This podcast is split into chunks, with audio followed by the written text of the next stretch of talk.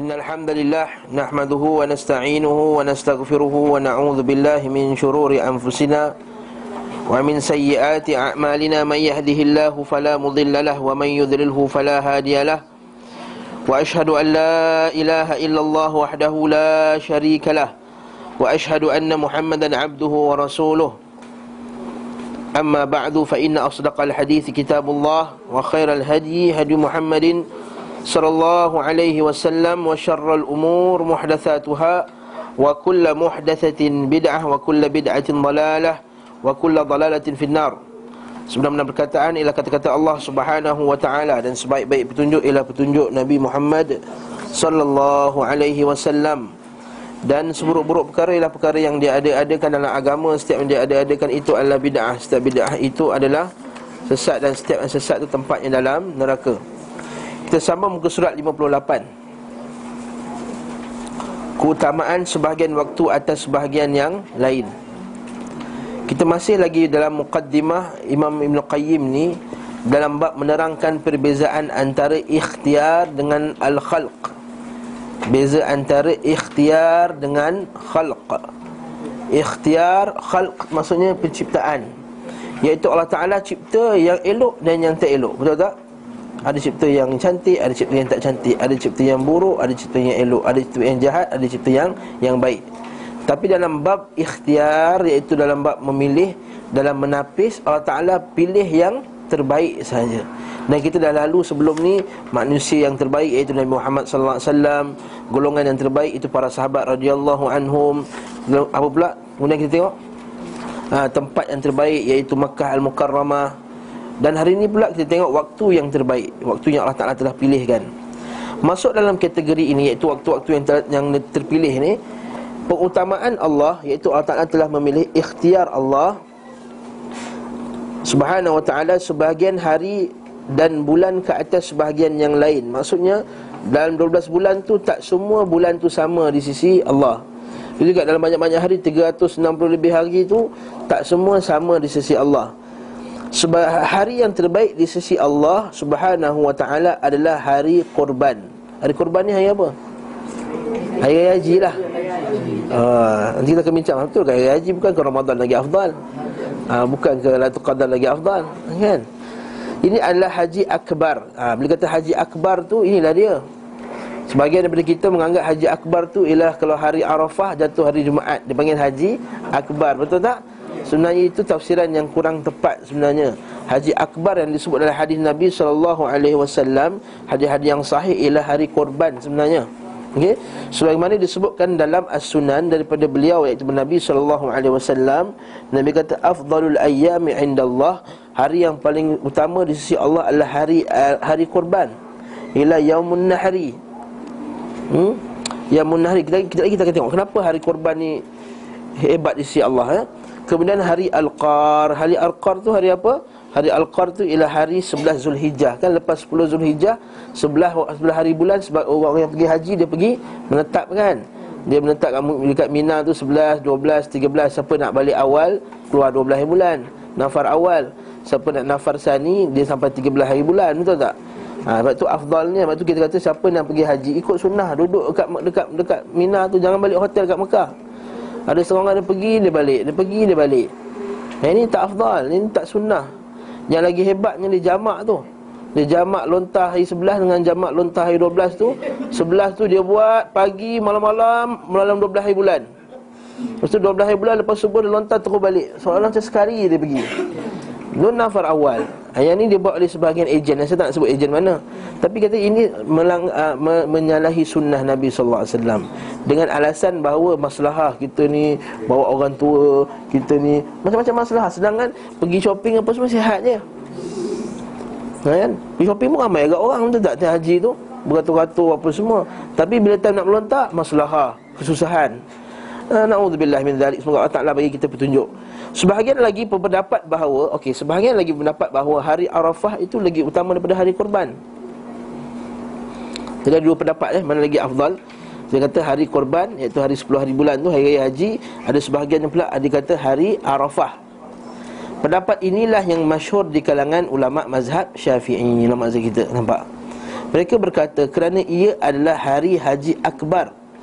Okay, Haji akbar maksudnya yang terbesar Bukankah Nabi kata Al-Hajju Arafah? Kan Nabi kata Haji itu ialah hari Arafah. Sebab itulah siapa tak pergi Arafah Ketika musim haji tak sah langsung dah. Tak boleh nak bayar-bayar dam lagi dah. Kira dia buat tu dia kira habiskan Tahun depan dia kena qadak balik. Jadi hari Haji Akbar ni maksudnya hari Arafah tu Al-Hajju Arafah. Siapa tak duduk ke Arafah tak sah hajinya. Dan berpuasa padanya menghapus dosa dua tahun kan? Kita baca.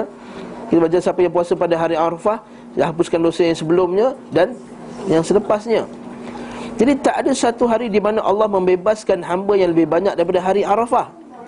Mari kita tengok hadisnya nombor nota kaki 41. Hmm?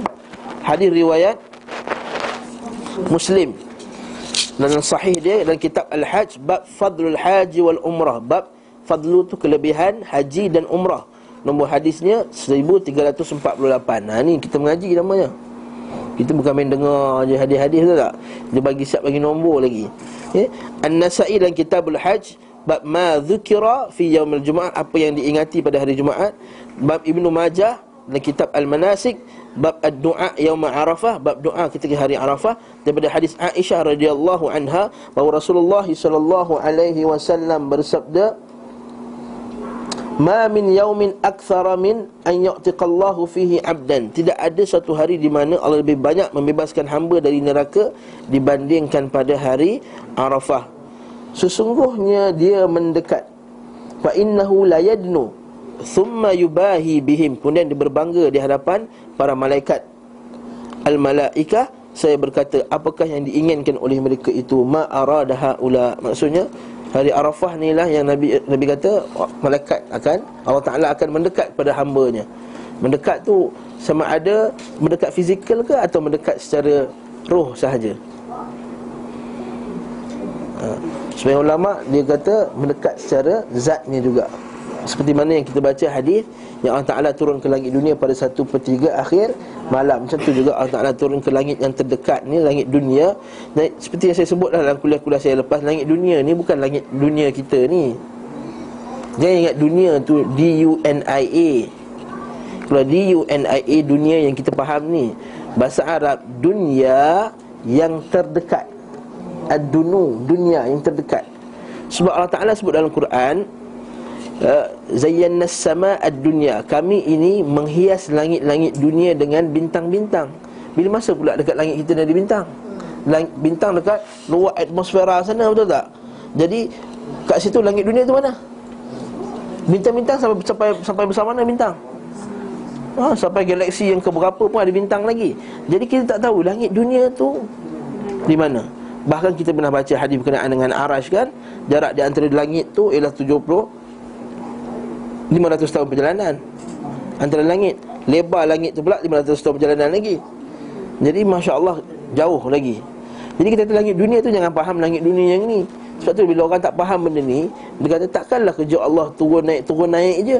Sebab satu pertiga akhir malam dekat Malaysia Besok satu pertiga akhir malam dekat India Lusa pula Satu pertiga akhir malam dekat Arab Saudi Tulat pula satu pertiga akhir malam dekat Afrika je. Kerja Allah lah turun naik Turun naik Turun naik je ha, Ini orang pakai akal eh, Dalam membincangkan masalah agama Yang kedua dia tak baca Al-Quran Dia tak baca Nas. Ha, Dia tak faham masalah ni. Ala kulihal kita patah balik dalam kitab ni. Dia kata pada hari itu hari paling afdal Sebab Allah Ta'ala berbangga dengan hamba yang berdoa pada hari itu yang berdoa. Bahkan dalam hadis yang lain kata Aku berbangga dengan hambaku Yang datang kepadaku dalam keadaan berdebu kepalanya Busuk badannya. Bahkan Jadi dia berdoa kepadaku Ya Rab, Ya Rab minta ampun Allah Ta'ala akan Hapuskan apa yang dosa-dosanya Aku akan hapuskan di hari Arafah tersebut. Aa, ah, Jadi kerana Allah SWT pada hari itu mendekat kepada hambanya Kemudian dia membanggakan orang yang berada di tempat wukuf Kepada para malaikatnya akan tetapi yang benar adalah pendapat pertama. Ha, ini pendapat Ibn Qayyim. Tadi Ibn, uh, Imam Syafi'i pilih pendapat mana? Hari Arafah kan? Ibn Qayyim dia pilih pendapat hari pertama. Jadi janganlah bab ni kita bergaduh sekali lagi ya. Ini berkhilaf. Bila mana ulama kita berkhilaf, dia ulama-ulama kita yang awal berkhilaf. Ulama kita yang awal, maksudnya ulama kita di kalangan salaf pun berkhilaf, kita pun menghormati khilaf tersebut. Cuma kalau kita nak pilih pendapat yang kuat Itu Terpulanglah ya? Berdasarkan dalil Yang kita disuruh nanti Ialah sama ada kita ikut nas Ataupun tak ikut nas Akan tetapi yang benar adalah pendapat pertama Sebab hadis di atas menunjukkan hal itu Dan tak ada dalil bertentangan dengannya Yang menandinginya Maksudnya apa? Kan hadis yang pertama tadi kata Afdalul ayyam Hari yang paling utama Dengan jelas Nabi sebut Hari yang paling utama. Hari Arafah Nabi tak kata hari paling utama. Cuma Nabi kata Hari itu Allah Ta'ala turun ke dunia. Maksudnya bila Allah Ta'ala sebut hari yang paling utama Maksudnya dengan jelas. Tu kata hari itu tidak ada dalil bertentangan dengannya Yang menandinginya. Dan pendapat yang benar adalah haji Hari Haji Akbar adalah hari korban. Ha, Bukannya hari Arafah terkena hari Jumaat. Tapi dia akan sebut dalam kitab ni Kelebihan-kelebihan Bila hari Arafah jatuh pada hari Jumaat. Sekejap lagi kita akan jumpa nanti Bismillah. Okay? Jadi kat sini dia kata pada hari Haji Akbar adalah hari korban berdasarkan firman Allah dan inilah satu maklumat daripada Allah. Wa adzanu minallahi wa rasulihi uh, uh, ila nasi yaumal hajjil akbar. Betul? Wa adzanu minallahi wa rasulihi ila nasi yaumal hajjil akbar. Surah at-taubah ayat 3 dan inilah suatu maklumat dari Allah. Wa adzanu minallah iaitu Allah Taala beritahu kepada manusia pada hari haji akbar apa dia? Apa kisah tersebut? Pemberitahuan tentang apa ni? Kisah dia disebutkan dalam sahihain bawah tu Dalam sahihain, sahihain maksud dia apa? Dua kitab sahih Apa kitab dia? Bukhari dan Muslim Yang kita baca kitab dalam sahihain Maksudnya dalam Bukhari dan Muslim Maksudnya kuat lah tu hmm, Sebab itulah kita kata dalam hadis ni Yang paling kuat sekali Ialah Hadis apa? hmm? Apa yang disepakati kesahihannya Antara Bukhari dan Muslim? Itu paling tinggi sekali. Lepas tu Nombor dua level dia Apa yang Bukhari? Ya. Yang ketiga Muslim. Ha, Macam tu cara dia. Itu level dia. Jadi dalam bahawa Abu Bakar dan Ali Bahawa Abu Bakar dan Ali radhiyallahu anhuma Mengumumkan maklumat itu pada hari korban Bukan hari Arafah. Maklumat apa ni? Lalu disebutkan dalam sunan Abi Daud dengan sanad yang paling sahih. Sunan Abi Daud pula. Rasulullah bersabda Hari Haji Akbar adalah hari Hari korban. Okey. Maklumat apa? Mari kita baca nota kaki nombor 42 bawah. Ustaz 59 tadi. Ini maklumat apa ni? Sebab Allah Ta'ala kata Dan telah diazankan, telah diumumkan Oleh Allah dan Rasulnya pada hari Haji Akbar jadi hari Haji Akbar ni hari apa?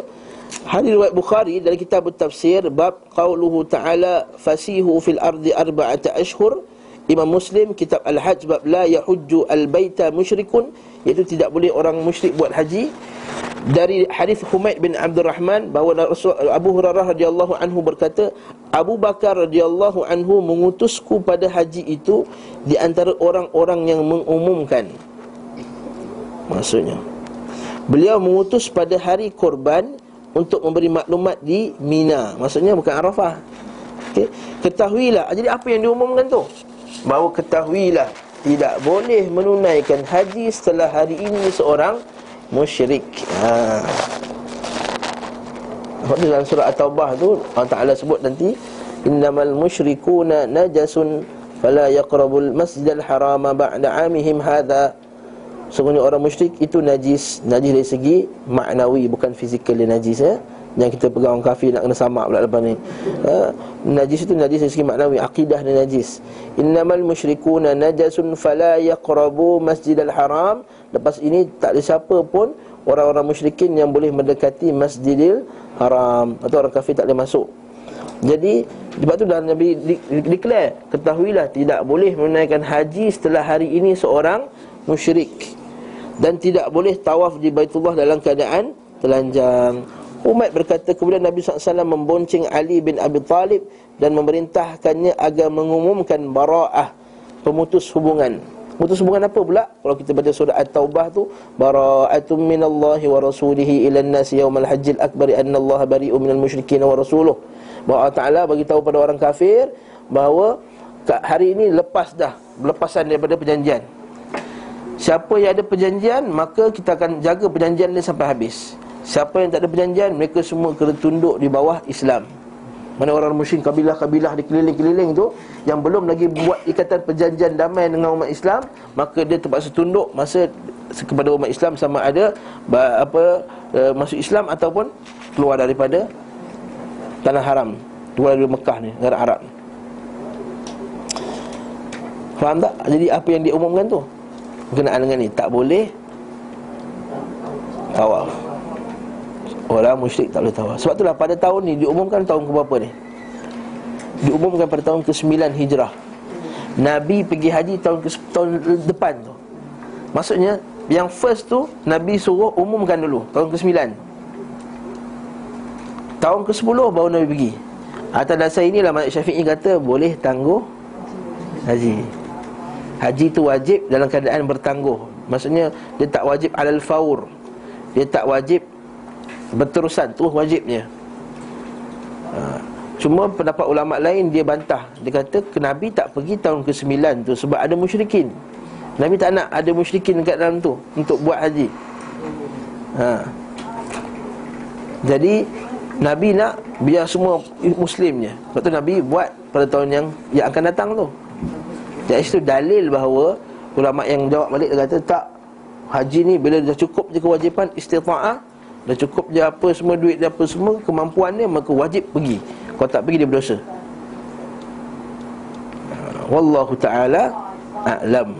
Kalau tanya saya pendapat mana yang saya suka? Saya suka pendapat yang Bukan suka eh. Pendapat mana lebih kuat?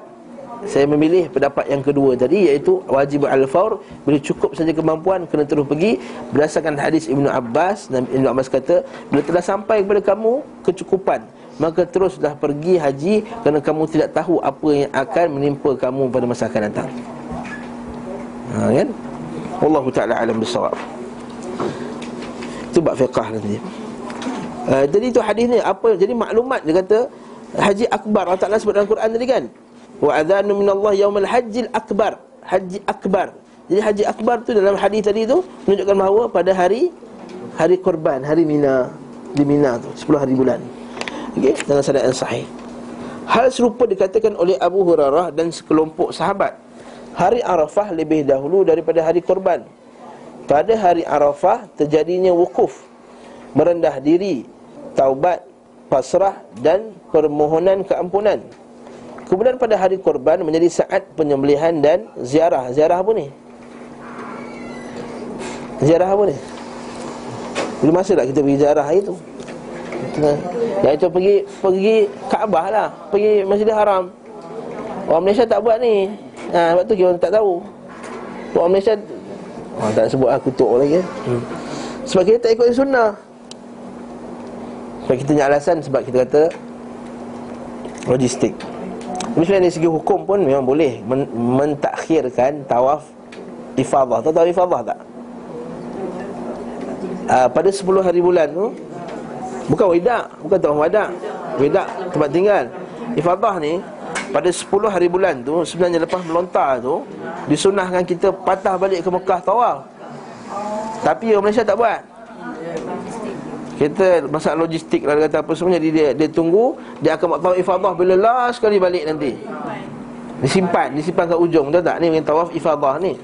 Sebenarnya kalau ikut uh, Yang Nabi buat Tawaf ifadah tu Lepas melontar tu Semua balik pergi Mekah balik. Lepas tu patah balik pergi uh, Atas dasar itulah kerajaan Malaysia Dia tak buat benda ni. Okey, kita tahu kerajaan Malaysia tahu kita ada banyak juta-juta orang bawa. Masalah logistik. Dari segi hukum pun boleh tangguhkan. Yang saya nak petikankan ni orang yang tak ada kepayahan ni. Yang mampu untuk pergi haji ikut ejen yang boleh bayar sendiri yang boleh pergi swasta. Kalau kita ikut tambah haji yes. Kita pasti ikut orang tu pasti ikut yang bawa tu. Sebab kita tak ada kemampuan kita tak ada tak tak tahu apa semua. Ya. tapi kalau yang kita bayar ejen bayarlah ejen yang sunnah. Ikut sunnah. Kalau kita mampu bayar. Ha? Sama je yang sama dengan ejen-ejen luar. Sama je mahal dia. Tak percaya tanya yang sahabat kita pergi ikut sunnah ni. Memanglah kadang-kadang tu ada payah sikit Tapi nak dapatkan yang macam Nabi SAW buat tu Itu yang terbaik. Badan kita kalau yang sihat lagi saya, Sebagai saya kena ikut yang sunnah tu Kena wajib ikut yang sunnah Oleh kerana itu sebab tu kata Kata guru kami dia kata Kata uh, if'al wala haraj. Nabi kata if'al wala haraj Buatlah tak ada masalah bagi kamu. Maksudnya dia buat dengan time lain apa semua. Tapi guru kami kata If'al wala hajj kata. If'al tiada haji bagi kamu. Membuatlah yang macam pelik-pelik ni. Macam tadi jamak lontar lah apa semua. If'al wala hajj If'al buatlah Tidak ada pahala haji bagi kamu dia kata. Hmm? Wow Tak jarang tak apa boleh tangguh Mazhab syafi'i kata boleh tangguh Ini kita fiqah dibenarkan Yang sahih dalam mazhab syafi'i Dibenarkan kita untuk menangguhkannya pada pada hari akhir tu. Tapi saya kata kalau kita mampu dan kita ambil ejen mampu untuk mengubah ejen yang sunnah. Maka kita ikut ejen yang sunnah. Nak tahu ejen yang sunnah? Lepas kelas lah tak boleh tahu ni masuk YouTube nanti kan. Ha, kena minta royalty ni. Eh. Kena kena minta commission. Eh. Tapi nak sebut ni benar. Ya. Kecuali yang ustaz kata melontar tu lah yang dia efek. Ah, ya. Pendapat yang melontar tu kena ikutlah sunnah Nabi. Oleh kerana itu, tawaf pada hari tersebut disebut tawaf ziarah kan? Ifadah tu kan? Sebab mereka telah suci dari dosa-dosa pada hari Arafah.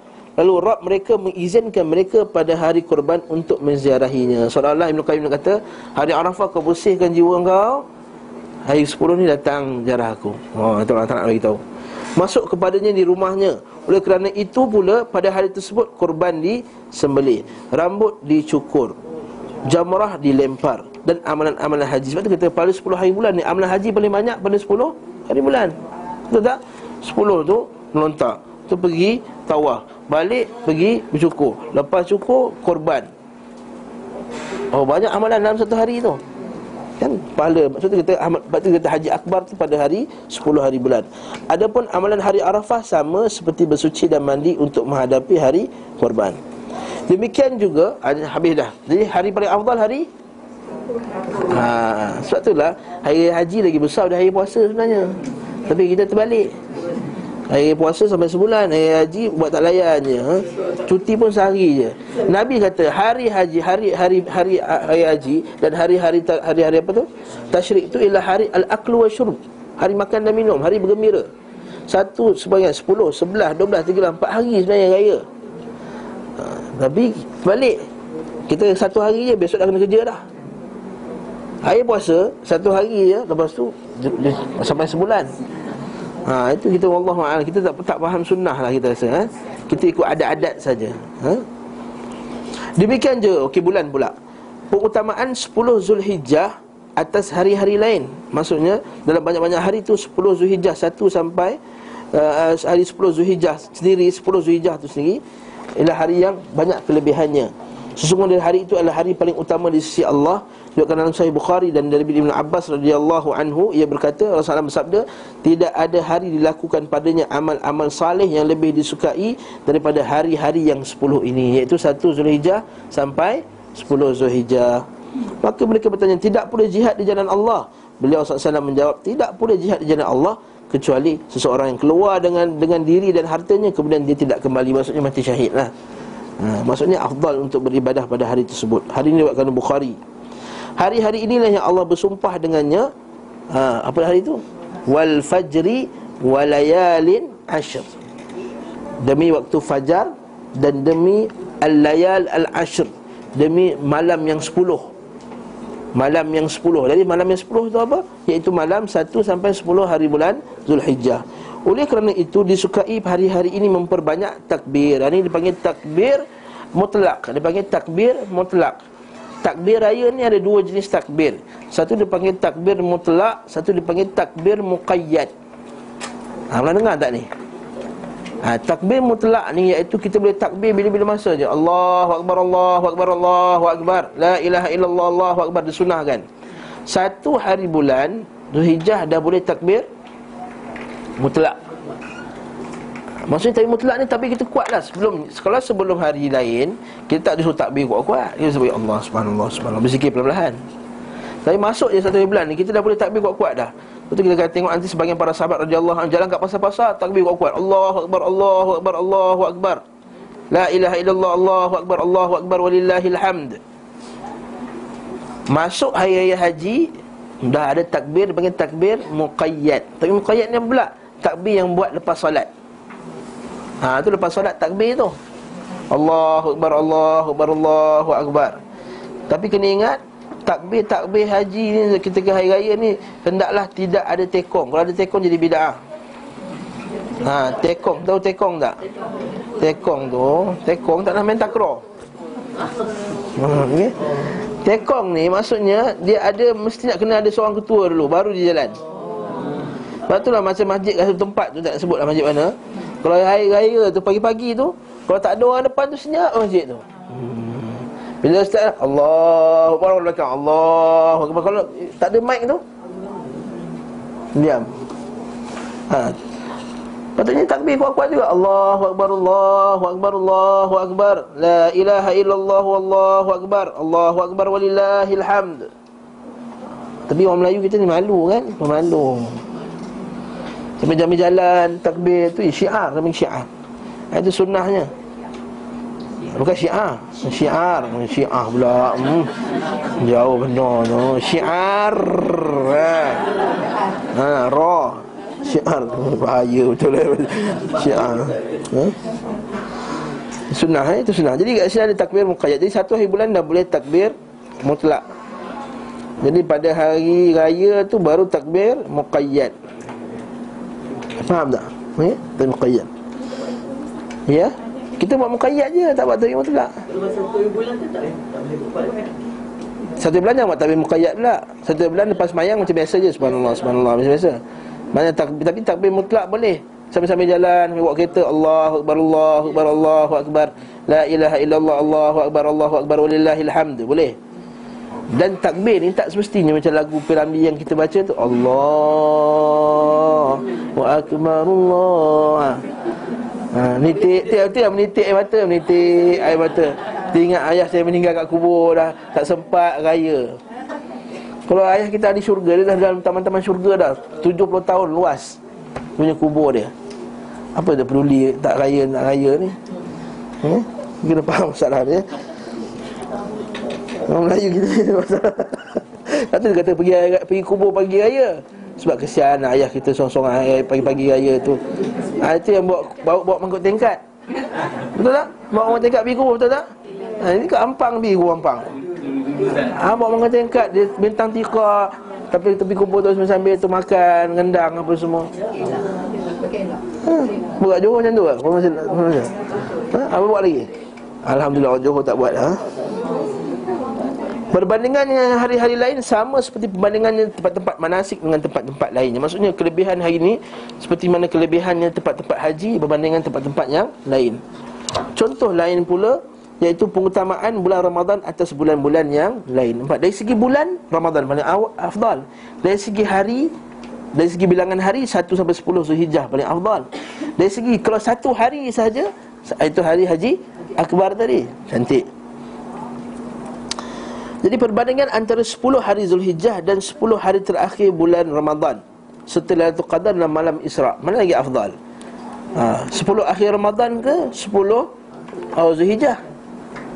Kan Nabi kata carilah malam untuk qadar pada 10 akhir Ramadan 10 akhir Ramadan ni macam-macam ganjaran dia Jika engkau berkata manakah yang lebih utama 10 Zulhijjah ataupun 10 akhir bulan Ramadan Dan mana pun yang lebih utama Lailatul Qadar ke malam Isra' Mi'raj Aku katakan Siapa kata siapa kata aku ni? Ibn Qayyim lah Bukan saya lah ni. Aku katakan Ibn Qayyim katakan Adapun pertanyaan yang pertama Mana lagi afdal Zulhijjah ke Ramadan? Maka yang benar bahawa malam-malam 10 terakhir bulan Ramadan Lebih utama daripada malam 10 Zulhijjah. Baca betul lah Sementara hari 10 Zulhijjah Lebih utama daripada hari-hari 10 terakhir bulan Ramadan. Maksudnya dia nak kata Kalau malam 10 Ramadan lagi afdal Kalau siang Bulan akhir Zulhijjah lagi afdal. Masya Allah Hebatnya. Ha. Boleh jadi kita gabungkan dua-dua. Nas tadi. Okay? Berdasarkan perincian ini Maka hilanglah kesamaran. Perkara yang menunjukkan hal itu Bahawa malam-malam 10 terakhir bulan Ramadan Lebih utama kerana adanya Lailatul Qadar. Dan ia terjadi pada malam hari Sedangkan 10 awal di bulan Zulhijjah Lebih utama dari perbandingan harinya Kerana pada waktu siang semua ada. Hari korban ada, hari Arafah ada, hari Tarwiyah ada. Ha? Nampak tak? Pada padanya ada semua kebaikan kat situ. Dari start daripada 8 Hari Tarwiyah 8 Tu hari Tarwiyah kan? 8 Ini orang Malaysia tinggalkan juga. Tak tahulah alasan logistik. Kalau pergi kosong pun hari 8 bulan tu. Betul ada setengah orang. Jemaah kita yang pergi 8 bulan Kata Alhamdulillah 8 bulan tu sebab ramai tak pergi. Jadi tak sesak pun 8 bulan tu dekat dekat Mina. Orang boleh ambil mana-mana kemah tepi-tepi jalan tu. Ha, 9 dah start sesak lah. Ha, 10 paling sesak lah. Jadi 8, 9, 10 8 tu terbiah sunnah. Tapi banyak orang pergi ke Mina pun Ustaz? Hari tu lah. Tak lah, banyak orang Malaysia terus ke Arafah je Dia ada Mekah dia terus ke Arafah. Daripada 8 tu dia terus pergi. Dia pergi Arafah. Dia tak pergi pun Mina 8 bulan tu. Sekali lagi alasan logistik. Allah Ta'ala alam Package yang Tapi ada package swasta buat kata Kalau kita mampu untuk bayar package sunnah Pergi sunnah. Kalau tak mampu nak kena pergi Ikut muasasah pun Ikut muasasah tempat, tempat serta pulang lah. Kalau mampu lah. 8 9 10 Barakallahu fikum. Okay? Sedangkan 10 awal di bulan Zulhijjah lebih utama pada hari pertimbangan harinya kerana dapat terdapat hari kurban, hari Arafah dan hari Tarwiyah. Jawapan Ibn Taymiyah tentang perbandingan Lailatul Qadar dan malam Isra' mana lagi afdal? Malam Isra' Mi'raj ke malam Lailatul Qadar? Ha, Isra' Mi'raj lah. Oh, Isra' Mi'raj Nabi nampak semua kan dia naik sampai hampir dekat dengan Allah Taala, dapat pula apa? Arahan untuk solat. Oh, nampak macam lagi afdal Isra' Mi'raj ni. Ha, kita pun confused eh. Jadi kita tanya ulama lah Bila kita confuse jangan jawab sendiri Ada pun pertanyaan kedua Syekhul Islam Ibn Taymiyah rahimahullahu ta'ala Pernah ditanya tentang seorang yang berkata Malam Isra' Lebih utama daripada Laylatul Qadar Sementara yang satunya berkata Bahkan Laylatul Qadar lebih utama. Maka manakah di antara keduanya yang benar? Beliau menjawab Segala puji bagi Allah Alhamdulillah. Adapun orang yang berkata bahawa malam Isra' lebih utama daripada Lailatul Qadar Jika maksudnya Malam di mana Nabi SAW melakukan Isra' Dan malam-malam yang sepertinya di setiap tahun lebih utama bagi Nabi Muhammad SAW daripada Lailatul Qadar Di mana salat dan berdoa padanya lebih utama dibanding mengerjakannya pada malam Lailatul Qadar Maka hal ini adalah batil. Tak seorang pun di antara kaum muslimin yang mengatakannya. Saya susun balik dengan ayat saya sendiri. Maksudnya ialah Kalau siapa mendakwa bahawa beribadah pada malam Lailatul Isra' Malam Isra' Mi'raj tu Lebih afdal Daripada malam beribadah pada malam Lailatul Qadar Maka ini batil ha, Ini batil ha, Kita min Ah, kita kita tengok jawapan. Ha, betul tu Puan Rafi'ah yang takut Puan Rafi'ah. Ha, Puan Rafi'ah takut lah dia kata batil. dia pun ubah, tak apa ini ibadah je. ha, betul tak niat pun kan kita buat apa-apa ibadah pun. Tapi ada juga orang buat betul tak? Malam Isra Mi'raj. Berapa bulan malam Isra Mi'raj kita sambut? Bulan Rejab, 17 Rejab, betul tak? 17 Rejab, maka semua pun berbondong-bondong lah buat ceramah Isra Mi'raj Buat amalan tertentu pada malam Isra Mi'raj Ia sudah diketahui kerosakannya tanpa pembuktian lagi dalam agama Islam. Demikian ini pada malam Isra diketahui waktunya secara pasti. Demikian ini apabila malam Isra diketahui secara pasti maksudnya kalau malam Isra Mi'raj tu tahu secara pasti bila berlaku pun kita tak buat ibadah khas pada malam tersebut. Nak pula maka bagaimana halnya apabila tidak ada dalil yang menegaskan tentang bulan maupun pembatasan pada 10 malam dan tidak juga penentuan malam tersebut lebih spesifik maksudnya sebenarnya tak ada hadis yang sahih yang dapat memberi kita gambaran sebenar tentang bilakah sebenarnya berlaku Isra dan Mi'raj. Kalau kita buka kitab sirah yang masyhur ialah 17 Rejab. Tapi ulama berkhilaf dengan banyak sekali. Ada yang kata masa lepas Khadijah lah, uh, meninggal, ada yang kata sebelum Khadijah meninggal, ada yang kata tahun ke-11, ada yang kata bahasa Nabi kat Madinah. Kalau kita buka kitab sirah, mereka semua berkhilaf tentang berbeza pendapat ahli sejarah ulama-ulama kita berbeza pendapat tentang tarikh Isra Mi'raj. Jadi kalau katalah kita kata Isra Mi'raj 17 Rejab saya tak setuju, maka tak kita tak boleh marah orang tu. Kalau kata bila bilakah uh, Lailatul Qadar kita pada 10 akhir Ramadan. Saya tak setuju. Orang tu kita boleh engkar sebab nas ada padanya. Tapi kalau kata Isra, saya, saya, tak percaya bahawa Isra, uh, saya tak saya tak, tidak berpegang bahawa uh, Isra Mi'raj ini berlaku pada 17 Rejab, maka tak ada masalah. Sebab tidak ada nas yang jelas dalam masalah tersebut. Jadi Ibn Qayyim ni cuba nak bawa argumen dia kata bagaimana kalau tarikh tetap pun tak boleh kita kata beribadah pada Isra Mi'raj itu lebih afdal, bagaimana pula kalau tidak ada tarikh yang tetap. Jadi kita menetapkan apa yang tak ha, tak tetap lagi. Bahaya dalam agama ni. Okey. Tak ada padanya keterangan yang dapat dijadikan kepastian. Begitu pula tidak disyariatkan kepada kaum muslimin malam yang diduga. Kan diduga? Ha. Sebagai malam Lailatul Qadar untuk solat dan aktivitas lain. Aktivitas lain ni malam Isra ni malam Isra untuk aktiviti lain. Aktiviti ni aktiviti ibadah lah. Bukan aktiviti pergi makan-makan. Tak tak masuk lah maksud ni aktiviti ibadah tak disyariatkan. Tak ada. Ha, jadi tak payahlah. Tak ada sambutan Isra Mi'raj dalam Islam. Para sahabat tak sambut pun. Penting tak Mi'raj? Tak penting. Penting Tapi sahabat tak? Tak sambut. Tak sambut tak ra'i kan? Itu yang kita faham. Eh? Kalau ada dah sahabat ra'i kan kita Kita, kita dah ra'i lah. Apa susahnya? Bukan bukan, bukan susah pun Isra Mi'raj Bahkan kita su, su, seronok lagi Dapat cuti dapat Kalau buat kerana dah rutin tak masalah ya. Dah rutin tak ada masalah lagi Tak boleh Kita merutinkan benda yang tak rutin Tak maksudnya hari memang dia salat malam ke. Ah itulah yang cerita. Itu je solat memanglah. Lepas tu kita kata Mentahkikkan Isra' Mi'raj Kita merealisasikan Iman kita pada Isra' dan Mi'raj Itu kita percaya apa yang berlaku dalam kisah tadi. Dan kita amalkan apa berlaku dalam kisah Isra' Mi'raj. Orang tak bayar apa uh, Zina Orang yang apa Makan harta riba Orang yang tak tutup aurat Orang perempuan yang lelaki yang ada isteri yang Yang yang halal dia pergi cari isteri yang haram kan? Dia ada daging yang halal Daging yang haram dia, Daging yang busuk Dia ambil daging yang busuk ha, Perempuan yang digantungkan Payudara-payudaranya Sebabkan tidak menutup aurat dengan betul. Dan seterusnya kisah-kisah yang Yang lain yang Isra' Mi'raj itu, yang kita nak beriman dengannya Itu maksud Isra' Mi'raj. Bukannya kita uh, sambut-sambut je. Kemudian Tak tahu apa sebenarnya. Dia punya roh di sebalik Isra' Mi'raj tadi. Berbeza dengan Lailatul Qadar Di mana tercantum dalam hadis sahihain Daripada Nabi SAW Taharru Lailatul Qadri Fil ashril awakhiri min Ramadan. Carilah Lailatul Qadar pada 10 terakhir bulan Ramadan.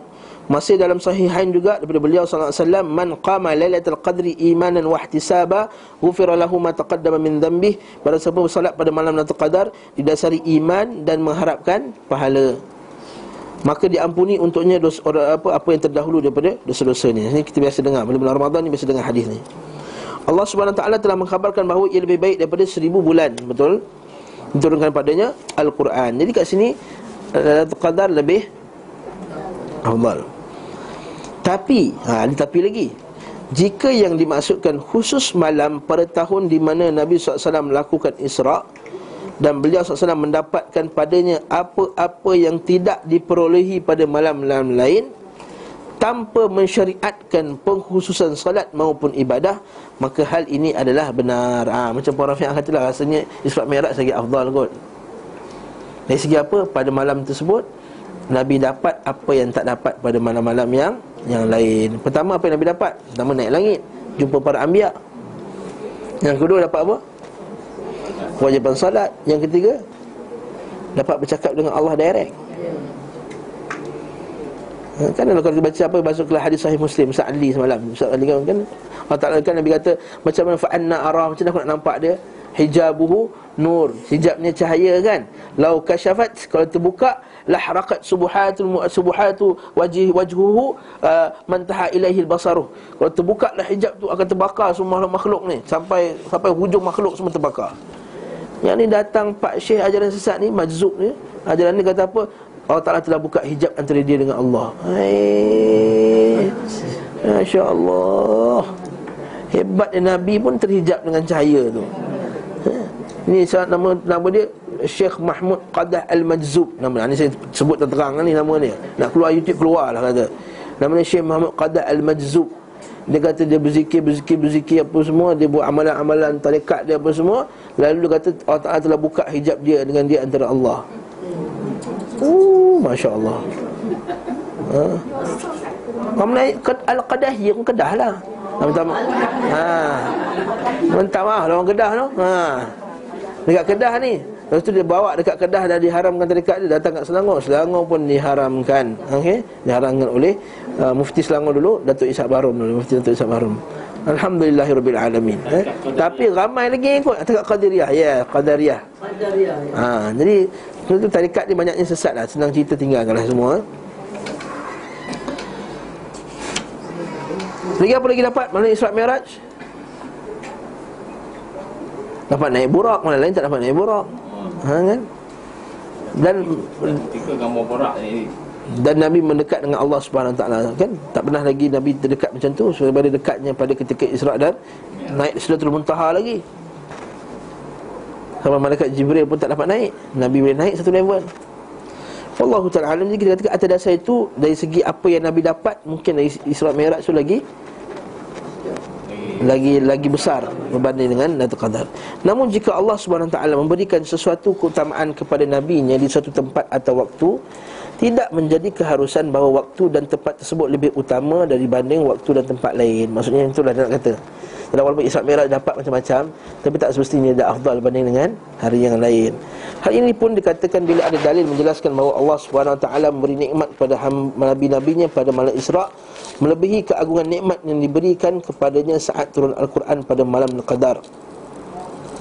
Serta nikmat-nikmat lain yang Allah Ta'ala limpahkan kepada beliau. Maksudnya kalau fikirkan balik Al-Quran dengan bandingkan nikmat-nikmat lain Al-Quran tu lebih lebih besar lah, lebih, lebih hebat berbanding lain Pembahasan mengenai perkara ini butuh Butuh ni maksud perlu. Ha, Jangan silap faham ya. Macam pergi Indonesia ni Butuh ni maksudnya memerlukan. Perlu pengetahuan tentang hakikat hakikat persoalan Dan kadar-kadar nikmat yang tidak diketahui Kecuali berdasarkan wahyu. Jadi jangan pakai akal dia buat macam-macam macam ni Betul kata setengah orang ni bila ajaran dia sesat dia kata malam ni lebih afdal, zikir ni lagi afdal, saya punya ratib ni lagi afdal, sebab amalkan ratib saya ni akan dapat sekian. Ini benda-benda afdal-afdal ni dia perlu pada wahyu. Baiklah kita nak meletakkan malam Isra Mi'raj yang ada dalil nas tu pun kita nak merajihkan mana yang afdal tak afdal ni pun payah betul tak? Yang ni datang puak-puak ni senang je kata ini afdal, ini afdal, ini tak afdal. Tanpa ada nas. Tidak boleh seseorang berbicara tanpa ilmu. Sementara tidak diketahui dari seorang pun di kalangan kaum muslimin Bahawa ia menjadikan untuk malam Isra' Keutamaan tersendiri atas malam-malam yang lain. Terlebih lagi atas malam Lailatul Qadar. Tak ada siapa lah yang ulama' kata macam tu. Tapi Syiah kata Hari Karbala tu lagi mulia daripada malam-malam yang hari-hari lain. Nanti Syiah Para sahabat dan generasi tabi'in pun tidak pernah Nampak? Para sahabat dan generasi tabi'in Tidak pernah mengkhususkan malam Isra' dengan kegiatan tertentu. Bahkan mereka tidak memperingatinya. Tak ingat ingatkan tarikh-tarikh ni. Sebab tu kita ingat, ingatkan tarikh-tarikh ni Sebenarnya bukan cara Islam sebenarnya. Menangkan eh, tarikh ini, tarikh itu kerana faktor inilah seorang sehingga tidak diketahui kapan waktunya. Sebab tu dah ulama khilaf. Kalau benda tu dah tetap para sahabat dah tahu tarikh dengan tepat. Masa tarikh Ramadan, tarikh Lailatul Qadar apa semua ni dengan nas dengan nas yang jelas, maka para sahabat tak akan khilaf macam tu. Ya? Jadi kita tengok kat sini Kata kita Ibn Abbas kata Para sahabat ni tak khilaf Melanggar tiga Berapa masalah jadi khilaf Sebab padanya ada Nas yang jelas Meskipun Isra' termasuk keutamaan beliau sallallahu alaihi wasallam yang sangat agung, namun tidak disyariatkan mengistimewakan waktu dan tempat tersebut dengan ibadah syar'i. Sekali lagi dia bagi keutamaan. Bahkan Gua Hira yang merupakan tempat awal turunnya wahyu dan selalu didatangi oleh Nabi SAW sebelum kenabian tetap tidak dikunjungi oleh beliau. Ha, ini kena ingat lagi. Ha. Siapa pergi sembahyang untuk sembahyang sana Maka dia telah melakukan bid'ah, dalalah, mungkar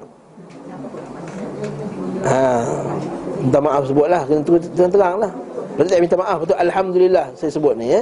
Siapa yang bersolat di sana Pergi malam pergi uh, uh, dengan niat untuk bersolat di sana Untuk mendapat sebahagian kelebihan fadilat Maka dia telah melakukan bid'ah yang dalalah, bid'ah yang mungkar Adapun siapa nak pergi jalan-jalan tengok atas bukit macam mana Mekah daripada Gua Hira, ah, itu lain cerita.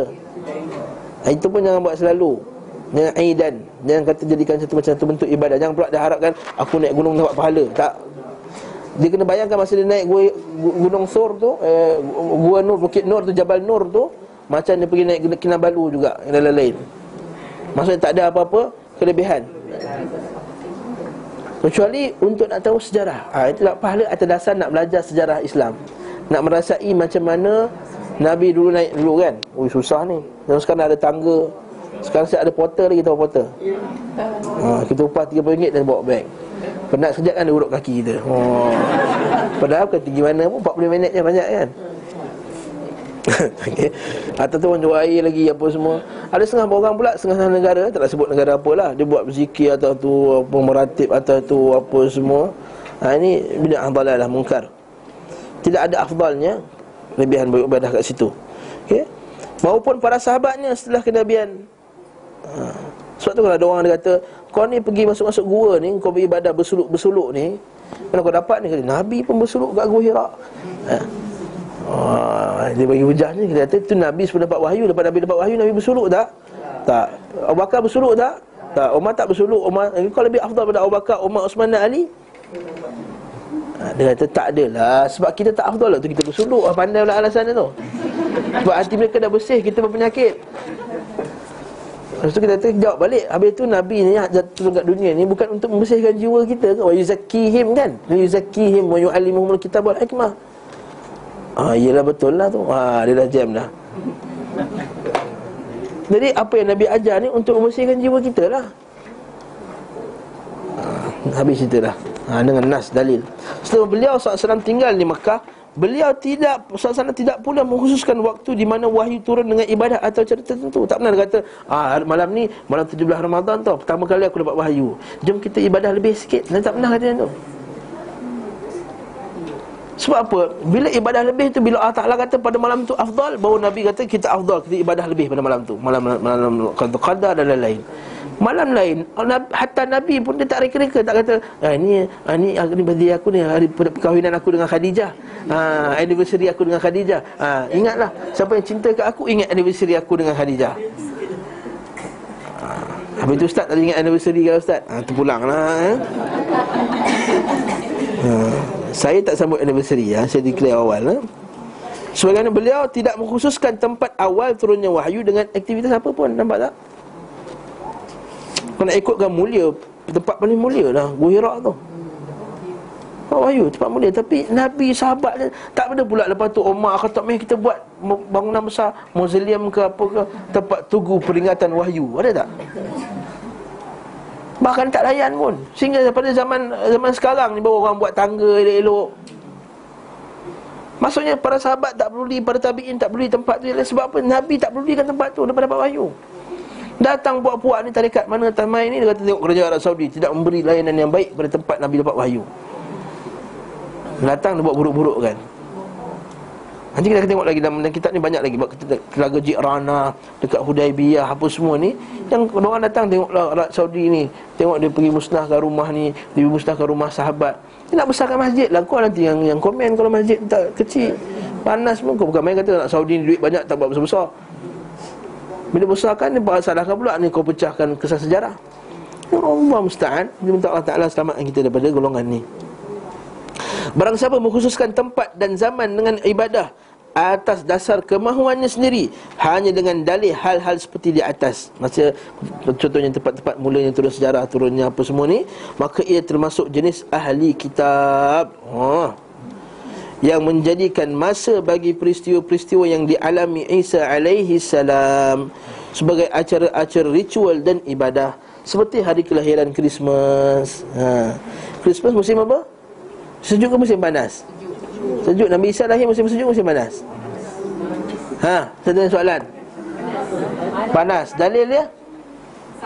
Ha, dalil dia Allah Taala sebut dalam Quran kan? Allah Ta'ala sebut Allah Ta'ala kata Nabi fa'aja ahal makhadu ila jiz'in nakhlah bila dia pun sandar dekat pokok tu kata ya laitani mitul qabla hadha kuntu minta Allah Ta'ala biarlah aku ni mati cepat supaya orang semua lupa aku Malaikat kata fana ada min tahtika ala tah ala tahzani. Maka malaikat kata jangan takut, jangan sedih. Qad ja'alaka rabbika rabbika tahta kisariya. Allah Taala kata pada kamu tu ada sungai yang mengalir. Kalau sungai mengalir kamu mesti sejuklah. Wa huzi ilaiki bi jizinnah la tusakan alaki rutaban janiyah maka goncanglah pokok tersebut maka akan jatuh pada kamu rutab. Rutab tu kurma yang kurma yang basah, bukan kurma muda, kurma yang dah basah dah dah masak betul. Masak ranum bukan musim sejuk. Musim panas. Ha, jadi ha, bila saya bincang-bincang dengan Dr. Isam Dia kata memang sebenarnya orang Kristian setuju pun Bukan musim, bukan, bukan, bukan musim sejuk.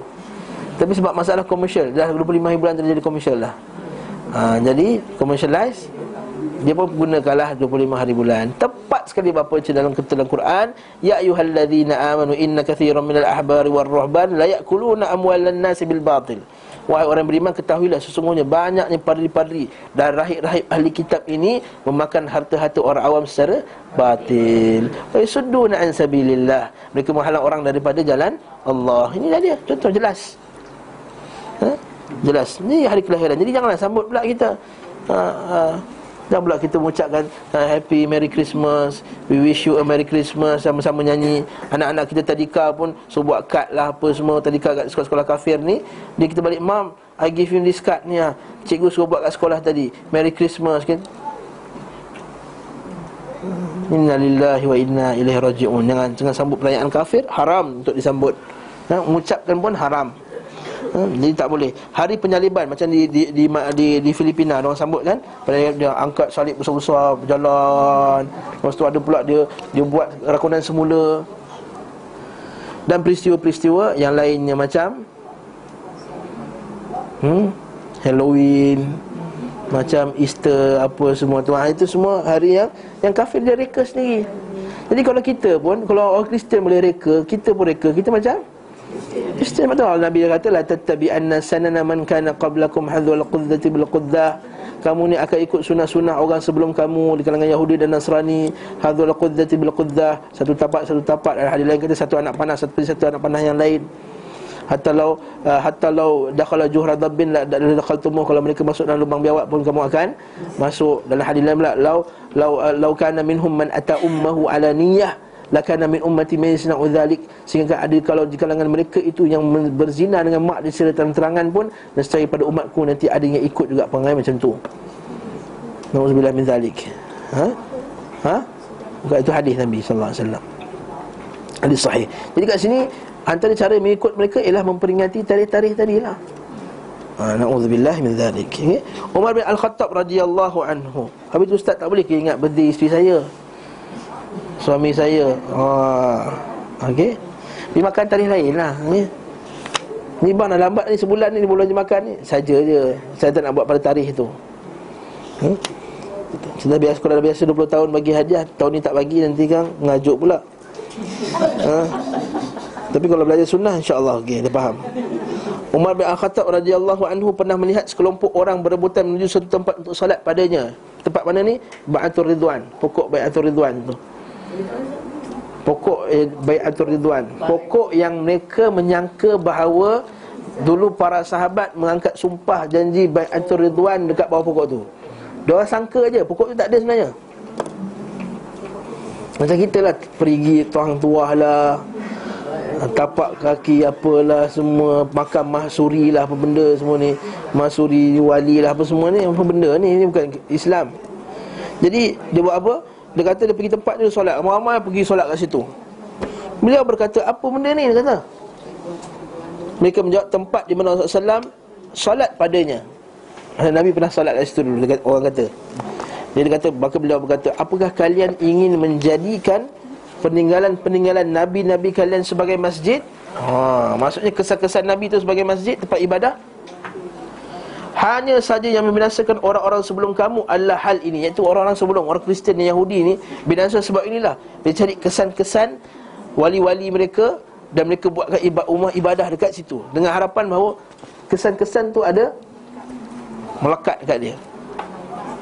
Barakah dia. Ha, ini kita kata bahaya ni. Ha, Sebab tu dalam hadis um, Ummu Habibah tu kan yang bila masa Nabi SAW sakit tu dia ceritakan Oh masa dekat Habsyah dulu best kata. Gereja-gereja dia besar-besar Cantik-cantik Nabi punya marah Nabi kata.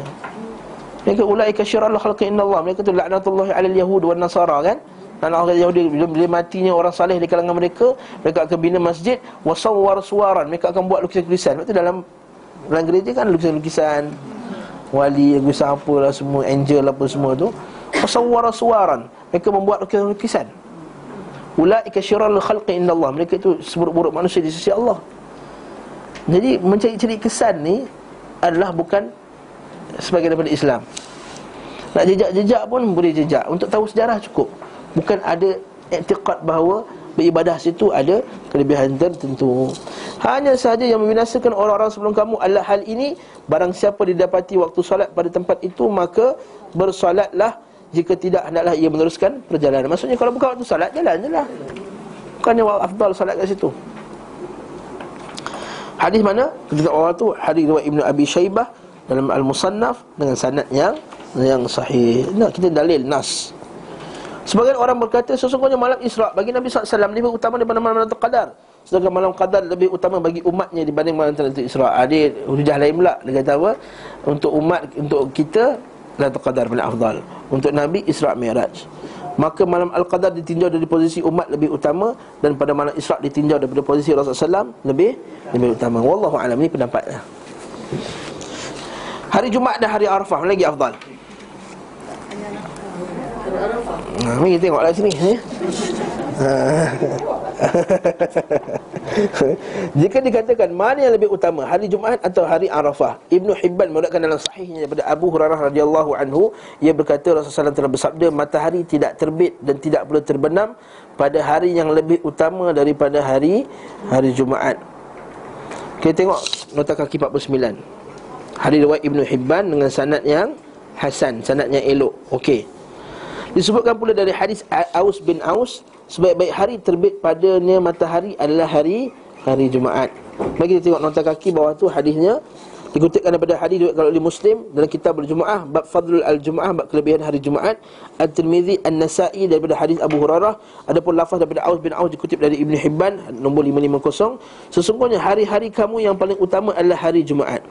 Hari itu Allah menciptakan Adam. Ha, Kita nak ni. Jadi Adam dicipta hari hari Jumaat Padanya diwafatkan mati hari Jumaat juga Padanya ditiup sangkakala Sangkakala ni apa? Terampet tu hmm. Dan padanya pula hari keterkejutan Maksudnya hari dibangkit kebangkitan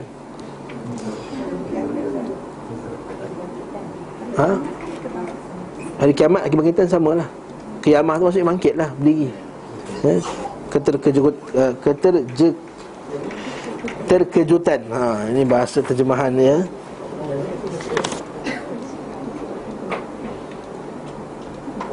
Hmm. Kalau dalam bahasa Arab dia kata fihi as-sa'iqah. Sa'iqah ni maksudnya hari terkejut maksudnya mati terkejut. Maksudnya apa? Pada hari itu kiamat kan semua dimatikan. Waktu Allah Taala sebut dalam surah uh, Az-Zumar fasa'iqa man fis samawati wal illa ma Allah. Maka ketika dia fanufikha fis suri Allah Taala sebut dalam surah uh, Az-Zumar tu fanufikha fis suri maka ditiupkan trompet tu fasa'iqa man fis samawati wal maka semua akan mati. Jadi keterkejut keterjekut terkejutan ni maksudnya juga ialah sa'iq maksudnya di, dilemparkan dengan satu uh, lemparan maka dia akan mati terus. Boleh juga kita kata. Jadi hari kiamat lah juga tu. Uh, cuma nak kata hari bangkit ataupun hari dimatikan kita kata mati tu lebih dekat lah. Eh? Maka Nabi kata perbanyakkanlah selawat padaku pada hari itu Sesungguhnya selawat kamu akan disampaikan kepada aku Jadi tak yakin salam dah Mereka bertanya bagaimana selawat kami sampai kepada kamu Sebenarnya kau telah binasa, kau telah meninggal ya Rasulullah Yakni telah hancur Sesungguhnya Allah Azza wa Jalla telah mengharamkan kepada bumi Memakan jasad-jasad kami. Maksudnya bumi takkan makan jasad Nabi SAW juga daripada Nabi yang lain. Itu kelebihan hari Jumaat ni. Nabi Adam meninggal Nabi Adam dilahirkan Nabi Adam dibangkitkan. Hari mana uh, tiupan sekakala Hari itu juga di, hari Orang semua mati juga hari kebangkitan. Maka dijawab Sebahagian ulama cenderung melebihkan hari Jumaat atas hari Arafah dengan dalil hadis tadi.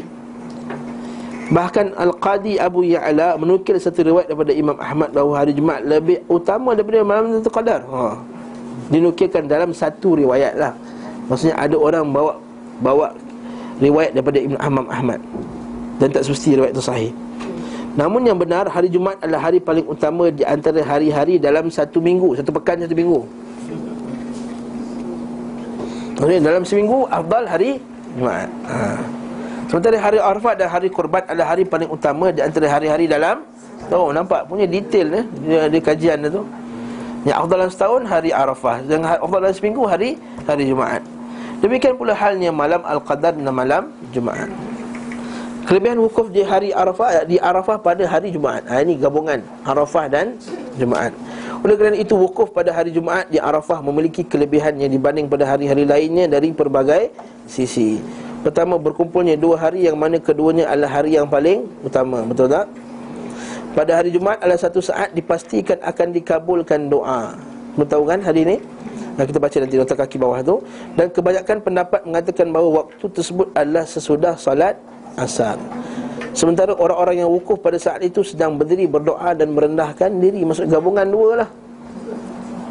Jadi kita tengok 51, tengok poin bawah tu. Hadis Abu Daud kitab salat hadis ijabah ayatu sa'atin hiya fi yaumil jumuah. Iaitu bab ijabah ayatu sa'atin hiya fi yaumil jumuah. Itu bab ijabah bab doa itu mustajab pada waktu bilakah pada hari Jumaat. An-Nasa'i dan kitab Al-Jumuah bab waktu Jumaah bab waktu hari Jumaat dan dari Jabir bin Abdullah daripada Nabi SAW bahawa beliau bersabda beliau bersabda hari Jumaat ada 12 maksudnya ada waktunya ada 12 maksudnya dipecah-pecahkan kalau kita tengok siang Siang hari Jumaat tu kalau kita pecah-pecahkan Rasanya cukup 12 jam maksudnya. Ha, ha, rasa. Kita tengoklah kalau katakanlah syuruk pukul 7 kan ha, 8, 9, 10, 11, 12, 1, 2, 3, 4, 5, 6, 7 Maghrib. Nampak 12 jam? Ya, Jumaat ada 12 jam. Jadi Dia kata Dalam hadis ni uh, Tidak ditemukan seorang Muslim meminta kepada Allah SWT Sesuatu melainkan Allah SWT akan memberikan kepadanya. Carilah ia pada akhir waktu sesudah salat asar. Ha, Jadi ini pendapat yang rajah Ada dua pendapat dalam masalah waktu afdal. Ada sebahagian yang kata afdal tu Di antara azan apa Antara khutbah pertama dan khutbah kedua tu ha, Ini pendapat yang yang masyhur dipegang oleh Mazhab Syafi'i dan ulama-ulama Mazhab Syafi'i Sebab tu kita tengok Lepas antara azan uh, dua khutbah tu semua berdoa Betul tak? Hmm. Cuma tak disunahkan berdoa secara jemaah. Yang setengah-setengah masjid dia buat. Antara, antara dua khutbah tu dia baca doa kuat. Ya amin amin ya mujibat ta'in. Ha, Warzuqna bi ta'atika ajma'in. Waghfir dhanba man yaqulu astaghfirullah al-azim Astaghfirullah. Kita pun buat dulu tu hafal tu?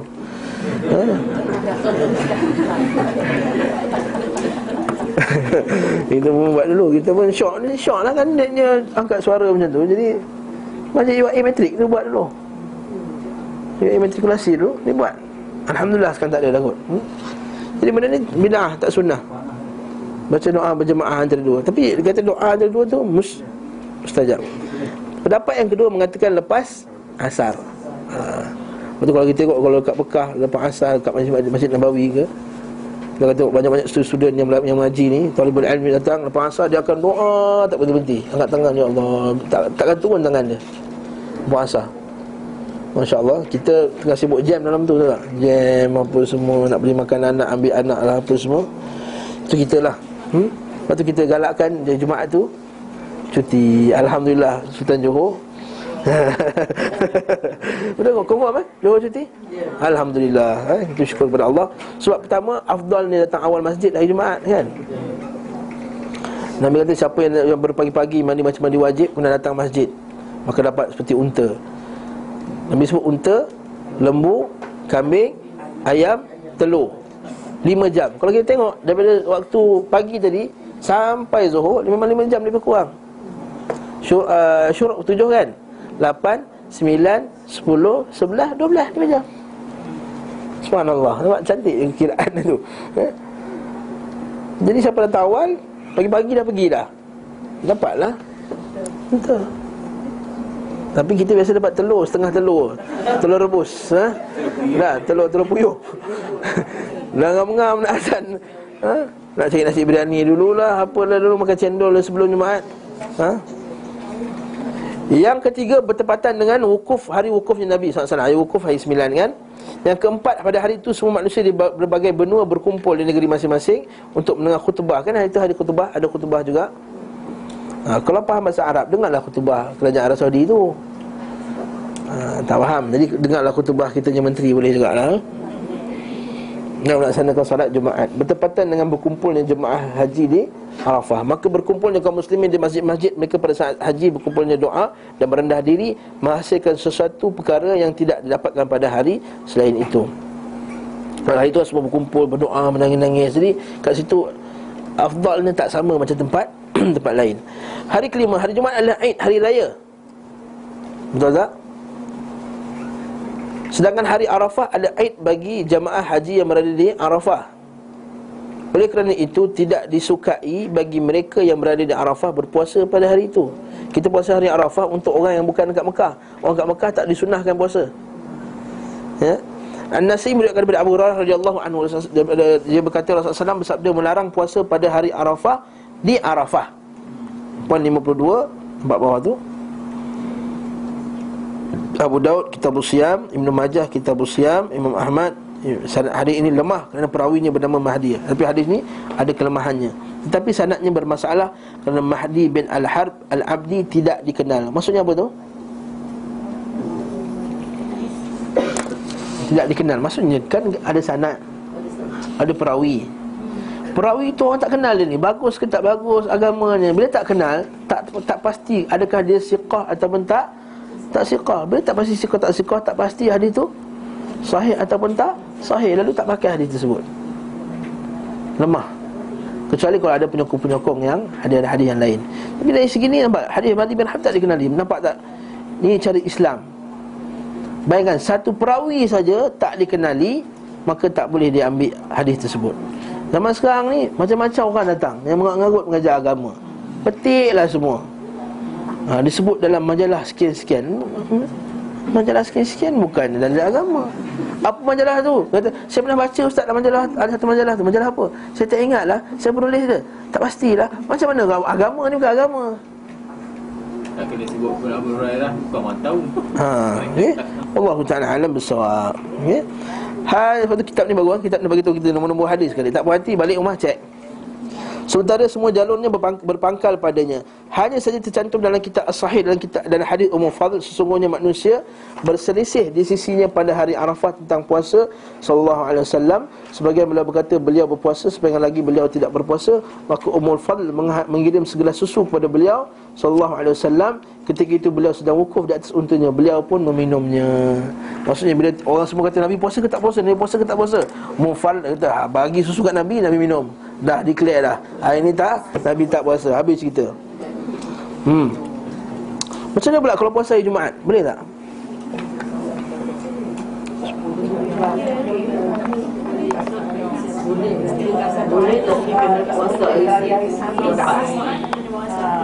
yang betul lah. Hadis Sahih Bukhari Nahan Nabi sallallahu alaihi wasallam Jabir dia pernah ditanya oleh seorang lelaki. Dia kata wahai Rasul kata betul ke Nabi sallallahu tak puasa pada hari Jumaat? Dia kata na'am yes. Dan hadis lain pula dia kata melainkan kalau kamu nak puasa ha, pada sebelumnya. Ha, okey. Tu hari Jumaat. Puasa sunat lah. Melainkan puasa qada ataupun kebetulan terkena dengan puasa dia kalau dia puasa Daud. Ha, puasa tu kan gila-gila kan? Katakan dia, dia selang sendiri Jumaat, Sabtu Jumaat puasa, eh Isnin puasa Selasa tak puasa Rabu puasa, Khamis tak puasa Jumaat puasa. Jadi Sabtu tak puasa, Ahad puasa. Jadi Isnin tak puasa Macam itulah Dia gila-gila-gila Terkena pada hari Jumaat Ataupun dia sebut tadi lah Qadha. Ha? Hari putih tiga hari Kalau boleh Kita buat 13, 14, 15 Eh, tapi dia dah puasa 13, 14, 15 Mesti ada sebelum dan selepas. Bulan ha. kita sebelum ke Aftar ataupun selepas Jumat Jumat Sabtu ataupun Khamis Jumat Khamis Jumat boleh, Jumat Sabtu boleh tak, tak ada tak ada kata afdal. Bila kita afdal mesti ada nas tak betul tak? Ha. Saya tak ada kata afdal afdal sebab Nabi tak kata afdal kata kena puasa Khamis Jumat ataupun Sabtu dengan Jumat tak ada. Tak ada nas kat situ. Untuk Sabtu. Wallahu taala alam bisawab. Hikmah anjuran tidak berpuasa pada hari Arafah ketika berada di Arafah. Kenapa? Para ulama berbeza pendapat tentang hikmah disukainya tidak berpuasa pada hari Arafah ketika berada di Arafah. Sebahagian berkata memperkuat seseorang untuk berdoa. Maksudnya kalau tak kalau kita boleh makan maksudnya semangatlah sikit nak doa. Tak letih betul tak? Ialah pendapat ada khirki dan selainnya Selain mereka di antaranya adalah Syekhul Islam Ibn Taymiyah rahimahullah Berhikmahnya bahawa hari itu adalah hari raya bagi orang-orang di Arafah Maka tidak disukai berpuasa padanya Pendukung pendapat ini berdasarkan berkata dalil bagi hal ini hari dalam sunan daripada beliau hari Arafah, hari Nahar dan hari-hari Mina adalah hari raya bagi kita pemeluk Islam. Coba poin bawah tu. 54. Hadis riwayat Ahmad Di Abu Daud kitab Usam kitab Usam ayam tasyrik hari Arafah hari Nahar hari tasyrik adalah hari raya bagi kita ialah hari-hari makan dan minum. Ha itu kita makan minum. Itu haram puasa pada hari raya haji dan hari tasyrik. Jadi kita makan dan minum, kita happy-happy, tak ada masalah hari itu. Ha, kita ada dua hari yang kita happy Iaitu hari raya dan hari raya haji Hari puasa dan hari raya haji. Hari raya tak payah happy-happy. Hari raya biasa je. Nak happy bukan asal dasar agama. Faham tak? Bukan maksudnya hari lain tak boleh happy Hari lain boleh happy. Tapi bukan atas dasar agama. Pada hari raya puasa dan hari raya haji ni Happy tu ibadah. Hari lain happy tu harus je. Hukumnya biasa je. Kita tidak menghappykan diri. Ya, Masa apa ni ya Kita tidak menghappykan diri Untuk mendekatkan diri kepada Allah Melainkan pada hari puasa dan hari haji Jadi orang menghappy-happykan diri pada hari lain ya, Hari-hari ya. Maka dia sebagai ibadah kepada Allah Dia telah melakukan Satu kesalahan yang yang besar. Syekh kami berkata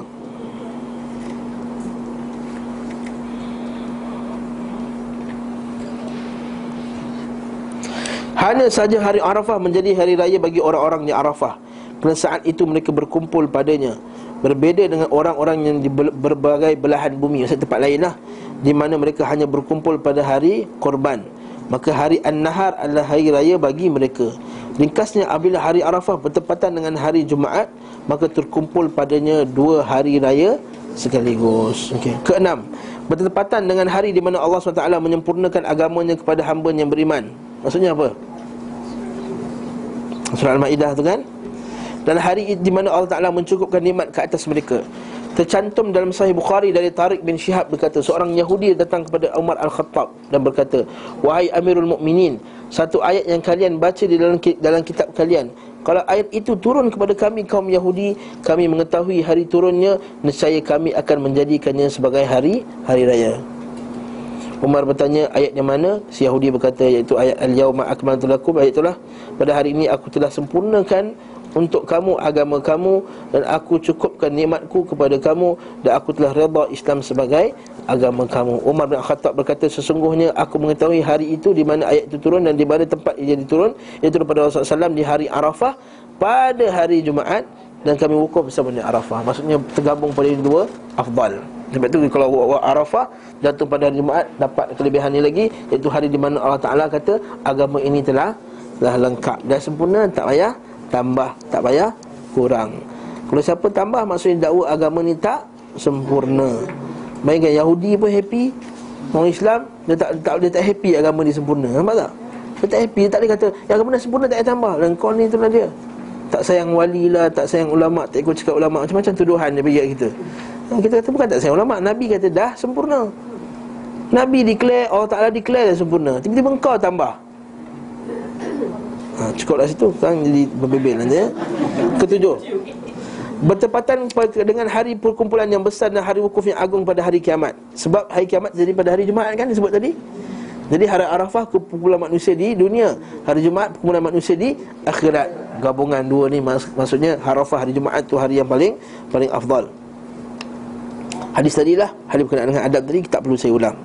Oleh kerana itu Perenggan bawah tu Allah SWT mensyariatkan kepada hambanya Satu hari untuk berkumpul padanya Mereka mengingat awal mula penciptaan Dan tempat kembali. Serta syurga dan neraka. Allah SWT telah menyediakan untuk umat ini hari Jumaat Sebab padanya permulaan dan padanya pula saat kembali. Kan hari Jumaat dicipta hari Jumaat kita juga kita akan kembali. Oleh sebab itu Nabi SAW biasa membaca dalam salat fajar dua surah As-Sajdah dan Al-Insan. Bukan Al-Insan tu Al-Insan. Ha? Padahal kita buat tahfiz Hafal surah Sajdah dan Al-Insan. Yakni Sudah Ad-Dahr dan Al-Insanah Terjemah kerana kedua surah ini mencakup apa yang terjadi dan apa akan terjadi pada hari Apa yang telah terjadi kan? Kalau buka surah Al-Insan tu cerita pasal kejadian manusia kan Hal ata 'alal insani hinu min ad-dahri lam yakun syai'an madhkura. Tahu manusia ni dulu tak pernah disebut pun tak tahu kita ni tak disebut pun tak tahu. Kemudian Allah Taala jadi kita. Min nutfatin amsyajin nabtalihi faja'alnahu sami'an basira. Daripada air mani yang bercampur amsaj nabtalihi kemudian kami uji dia. Faja'alnahu sami'an basira. Kemudian kami jadi dia mendengar dan melihat. Dan ila akhir ayat Nak hari surah sajdah pula? Pasal hari Hari akhirat Cantik surah ni Kedua surah ni. Peringatan akan awal mula penciptaan Dan tempat kembali Serta waktu masuk syurga dan neraka. Beliau mengingatkan umatnya pada hari itu Apa yang telah terjadi Dan yang akan terjadi. Dengan demikian Seseorang teringat wukuf dunia paling agung iaitu hari Arafah Dan wukuf sangat hebat di hadapan Rabb Ta'ala pada hari Jumaat pula. Lepas tu kalau orang pergi Mekah tu dekat wukuf tu Dia terbayang benda ni nak bayangkan akhirat nanti juta-juta orang datang. Aku antara juta-juta ni tengok orang ni semua Masya Allah ibadah kuat aku ni Macam kita pergi Mekah kan Tengok Allah kuatnya orang tu ibadah Kuatnya baca Quran Macam tak ada harapan aku ni ha, Masa tu datangnya Keinsafan Datangnya kita rasa nak ibadah lebih sikap yang mentarbiah sikap yang yang yang baik mentarbiah kita untuk jalan bertakwa. Adapun kalau kita bercampur dengan tempat-tempat orang yang ramai tapi tempat yang ahli maksiat ha, lainlah pula. Ha, utama dan tengah sil. Lah memanglah pun ramai macam orang dalam situ. Ha, rambut tegak, rambut pink, ha, skirt pendek, skirt panjang, skirt ketat, skirt nipis semua ada. Ha, jadi semua itu merosakkan jiwa lagi. Lepas tu Nabi kata apa? Ahabul biqa'i indallah ha, Apa dia? Hadis tu Bumi yang paling dicintai Allah ialah Bumi yang paling dicintai Allah ialah Hmm Masjidnya Masajiduha Dan bumi yang paling benci Allah ialah Pasar-pasar nah, Pasar-pasar tu tak disukai ha, Lepas tu doa masuk pasar panjang Doa. Doa masuk pasar panjang. Bila sampai tengah hari Penghuni syurga telah menempati tempat-tempat mereka Dan penghuni syurga eh, Penghuni neraka telah mendapat tempat-tempat mereka pula. Kelapan. Bahawa ketaatan dilakukan kaum muslimin pada hari dan pada malam Jumaat Lebih banyak dibandingkan pada malam-malam lainnya. Betul tak?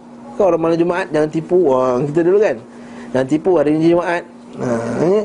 Hingga sebagian pelaku maksiat meninggalkan kemaksiatan pada hari Jumaat dan malamnya Bukan pada zaman kita, zaman Ibn Qayyim dah membuat dah hmm? Mereka berkeyakinan bahawa orang yang berani buat maksiat pada saat itu Nesaya Allah akan menyegerakan siksaan tanpa menunda-nunda. Perkara ini telah mengakar pada diri mereka Dan diketahui melalui pengalaman. Hal itu disebabkan keagungan hari Jumaat dan kemuliaannya di sisi Allah Di mana Allah SWT telah memilih di antara hari yang lain. Tak diragukan lagi bahawa wukuf pada hari ini memiliki keistimewaan tersendiri Dibanding hari-hari lainnya. Kesembilan Bahawa ia bertepatan dengan hari penambahan nikmat bagi penghuni syurga apa maksud dia ni? Iaitu hari di mana penghuni syurga dikumpulkan pada lembah datar Lalu dipancangkan mimbar-mimbar dibuat daripada permata. Mimbar-mimbar dibuat daripada emas Mimbar daripada zabarjat dan yakut Jenis batu lah Di atas pasir yang kasturi. Dan mereka mereka memandang kepada Rabb Tabaraka wa ta'ala Lalu Allah menampakkan diri kepada mereka Dan mereka pun melihatnya dengan Mata telanjang maksudnya Tak ada penghalang. Hmm Orang paling cepat dipenuhi kepentingannya adalah orang yang lebih cepat pergi ke masjid. Maksudnya lebih cepat dia datang masjid Maka lebih cepat nanti Allah Ta'ala akan Lepas tu dalam hadis sahih Nabi kata apa? Siapa yang lambat-lambat untuk ke saf ke depan Allah Ta'ala akan lambat-lambatkan hisap di akhirat kelak. Oh nampak tu? Kita kan? Kosong depan Apa sila-sila kita lah Redah kat depan tu? Ni kita sila-sila kat orang Silalah sila Rupanya sebab apa? Sini kipas Dia tak ada kipas Kalau Jumaat lah biasa nak. Aircon ke? Ni belakang ni tiang. Silakan siang. Cuma Jumaat nak, nak sandar kat tiang. Sedangkan orang paling dekat Berab Ta'ala adalah orang paling dekat dengan Imam. Ha, Nampak? Hari Jumaat. Hari Jumaat kan? Betul hari Jumaat. Kita disunahkan pergi depan Duduk dekat daripada depan imam tu. Bukan cek dinding kat belakang Untuk bersandar. Penghuni syurga merindukan hari tambahan Kerana apa yang mereka dapatkan padanya berupa kemuliaan Dan hari tersebut adalah Jumaat Maka bila hari Jumaat bertepatan dengan hari Arafah Maka saat itu terdapat banyak keistimewaan Penghususan keutamaan yang tidak ditemukan pada lainnya Kesepuluh pada bahawa Allah Allah Taala mendekat kepada orang-orang di Arafah pada sore hari Arafah pada pagi. Dan Allah SWT membanggakan mereka dengan para malaikat dan berkata, apakah yang diinginkan oleh mereka? Aku mempersaksikan kalian sungguhnya aku telah beri keampunan kepada mereka. Wallahu taala alam. Bersamaan dengan mendekatnya Rabb Tabaraka Ta'ala Terdapat pula saat pengabulan doa yang tidak akan ditolak Sesiapa pun yang memohon kebaikan. Maka mereka mendekat kepadanya dengan berdoa Dan merendahkan diri pada saat itu. Sedangkan Allah Ta'ala mendekat kepada mereka dengan dua macam kedekatan. Ada dua jenis dekat. Apa dia? Kedekatan pengabulan Iaitu dekatnya mereka ni doa mereka dikabulkan. Maksudnya dekatnya doa mereka tu nak dikabulkan yang kedua, dekat apa dia? Kedekatan secara khusus kepada orang di Arafah. Maksudnya, Allah Ta'ala dekat ni, kita bincangkan tadi, kedekatan ni, adakah kedekatan dari segi roh saja ataupun dari segi uh, perasaan saja? Tidak. Dekat dari segi zat Allah Ta'ala tu juga dekat dengan dengan kita. Tapi kita kata dekat dengan cara yang mulia dengan Allah lah. Kita tak tahu caranya. Kaif, kaifiatnya kita tidak ketahui. Sebab tu kita ada sunnah Kita tak tahu kaifiat sifat-sifat Allah. Sifat Allah tu kita tahu. Allah Ta'ala tu mendekat. Betul tak? Allah Ta'ala mendekat. Hadis kata mendekat. Tapi hakikatnya, kaifiatnya kita tak tahu. Kaifiat tu maksudnya cara. Kita bukan macam setengah-setengah ahli dalal yang sesat. Dia kata dia menafikan makna tadi. Dia menafikan makna dekat tadi. Dia kata tak, dekat tu maksudnya ialah Maksudnya Allah Ta'ala reda. Dia ubah maknanya. Ha, Ini kita kata Ini dia menafikan maknanya. Bukan menafikan kaifiat ahli sunnah dia menetapkan makna tapi mena, me, men, menafikan ha, kaifiat dia. Ingat eh beza. Kalau ahli bidah kata kami tak tahu maksud dekat apa. Kami serah kepada Allah maksud dekat. Kita tak kita tahu ya dekat Allah Taala mendekat tapi kaedah dia tak tahu. Wallahu taala alam. Hati-hati hati orang-orang beriman merasakan perkara ini. Ya betul. Sebab tu hari itu semua masya-Allah kan, warak, bertambah imanan, menangis. Yang tak pernah-pernah menangis bila pergi Mekah menangis, bila pergi eh. Sebab tu kita tengok alhamdulillah melalui sebab tu kita melalui haji dan umrah ni ialah tempat dakwah yang paling bagus. Ha, haji dan umrah ambil ambil peluang ni untuk berdakwah. Macam kata kalau kita pergi haji umrah kita jumpa orang yang baru kita tahu dia ni Masa kat Malaysia tak berapa multazim sangat Tak pegang pada agama Masa tu kita cuba tarik dia. Ingatkan dia tentang zikir Ingatkan dia kepada Allah. Beri tanamkan dia ilmu-ilmu. Dan saya Allah Ta'ala akan bila dia balik Allah Ta'ala bukakan nanti dia. Betul banyak orang yang sebelum dia pergi umrah dan haji kan Yalah tak bukannya orang yang sangat kuat pegang agama. Tapi Allah Ta'ala telah buka dia ketika dia pergi Haji dan umrah. Sekiranya yang bawa tu Dia bawa dengan cara yang Yang betul.